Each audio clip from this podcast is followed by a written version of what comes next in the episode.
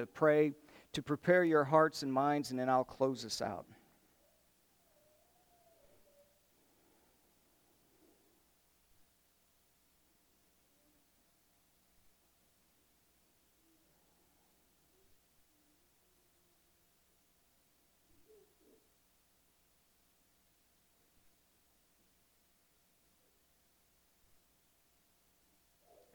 Father, we, we come before your throne of grace and mercy again, Father, in, in prayer and praise to you. And we're so thankful for everything that you've done for us. We're thankful that we can be out here today to worship you in spirit and in truth and to just give you the honor, praise, and glory that you deserve. And so, Father, as we prepare to open up your word, your word, which is the most important thing that there is in this world, it's the thing that will live and abide forever. It's the thing that teaches us how to be eternal life through your Son, Jesus Christ. So, Father, there's a great mystery in the Bible. There's many great mysteries, but we're going to try to unravel one of those today. So, Father, we pray that your Holy Spirit that's within us would now open up our heart and our minds to hear, to understand, and to be challenged by the things which were written. And we ask this, Father, in Jesus' name. Amen. All right, we closed last week. It wasn't on the agenda, but we closed last week talking about the Day of Atonement, one of the feasts of the Old Testament. And we, we talked about from Leviticus chapter 16. And if you want to go ahead and turn your Bibles there to be prepared, I'm going to be there in a minute. But this is one of those Sunday drives where we're going to be seeing some sceneries as we go through here today. And so in Leviticus 16, we read last week about that. And we, we read about the two goats, and this, one was the goat that was for the Lord, and one was the goat for Azazel. And they just kind of named it in the King James Version the scapegoat. And all of, all of that was put upon the scapegoat. And what we saw was, was that the one that was offered for the Lord was sacrificed. The entire thing, he gave up his life for the sins of the people to be rolled forward for a year. The, the goat that drew the lot for Azazel, as it was called, this one, after that was all offered, the priest would come out and he would lay his hands upon that goat and he would confess the sins of the land and the people upon that goat and they would banish it away from the camp. They sent it out of the camp into the wilderness to never return. And the idea about that is, is that both of them represent what Christ did for us. And that's what we're going to see today. But the one offered his life up for the forgiveness of the sins through the blood of Christ that would come. The other one, ah, the scapegoat, the one for Azazel that they turned out, that was for the guilt of sin.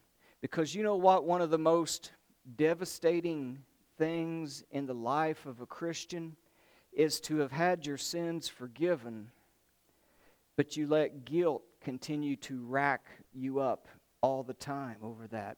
So, the illustration that I want you to get from that is that you no longer bear the sins, they've been given over to something else, and you no longer have to bear the guilt of that sin. It's been given back to Azazel, to the wilderness, and to the one who caused sin to enter into this world.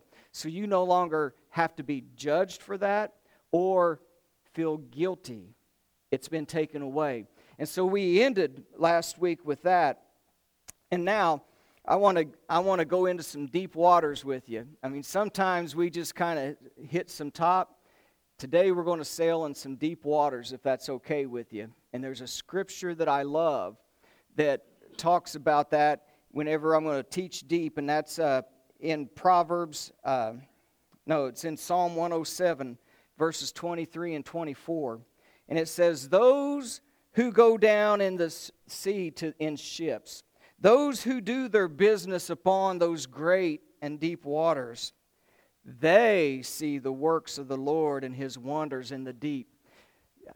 If you want to see the wonders of the Lord, you got to go into some deep waters. You know why? Because out there it gets rough and you get swells that are huge, and you get to see the wonders of the deep. And you know what happens when the Lord brings you through the wonders of the deep? You're thankful for the calm. You're thankful when the sea gets calm and you pull into shore.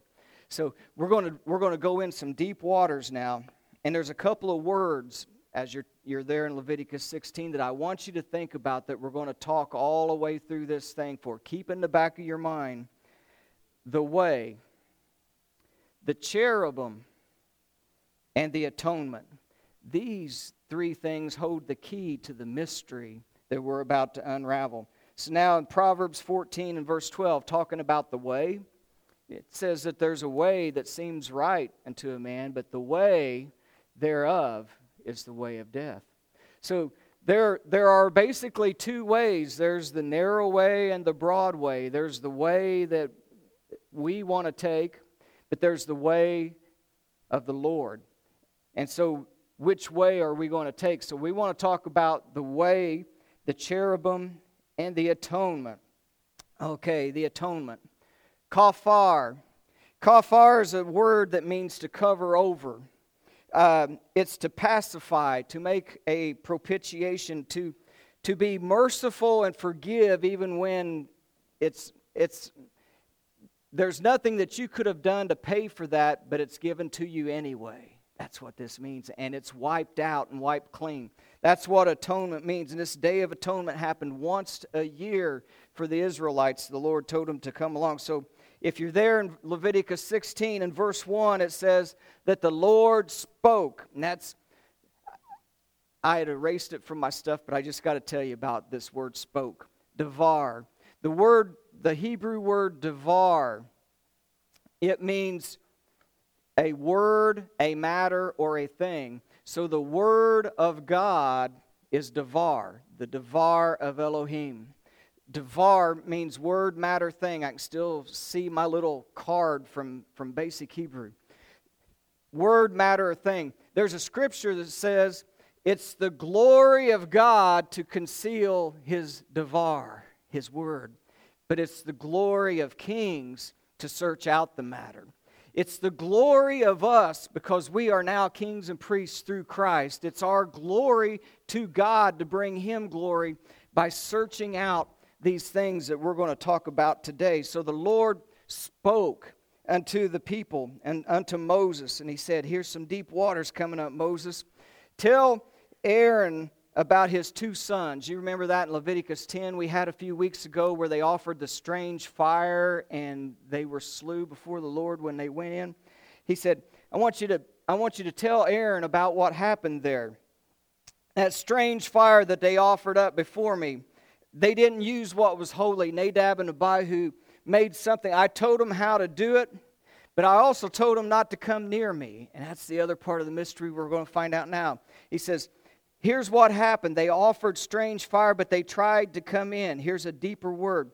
Tell Aaron your brother not to come just at any time into the holy place you cannot go into the Holy of Holies where the Ark of the Covenant is and the mercy seat and my presence is. You cannot just go in there any time that you please. There's only one time a year that you're going to be able to do that. It says you cannot do that unless you can't come in unless you die. So there's another commentary since he started out with Nadab and Abihu. They must have tried to sneak a peek in there to see that Ark of the Covenant and the things that was in there. And fire came and destroyed them, and, and they had to be carried out. So he's saying, one time a year, and I am holy, and it's only the high priest. So you, you just can't bop in anytime that you want to, because I've now placed a barrier there. There is a great veil that goes across, and you can't go behind that. And then there's that's the Holy of Holies, and you figure, like, I'm going to put you all in the Holy of Holies, okay? You're, you're in the Holy of Holies. There's a curtain right here. Right here is the outer part of that chamber of the tabernacle of the temple. This is where the other priests would go in with the candlestick and with the table of showbread. But before you could get into there, there's another veil on the outside, the doorway in. And then there's a courtyard around with the thing. There's three different veils or barriers of coming into the presence of God. And why? Because of sin. Sin created a barrier between us and God that did not allow us to come that close. But we're going to have an answer to that in a minute, and that's what we want to see what's going on with this Day of Atonement. You see, let's go back to Genesis 3. Hold your finger in Leviticus 16 because we're coming back. But I want you to go to Genesis 3 and see what happened. You know, the Lord God created man from the dust of the ground.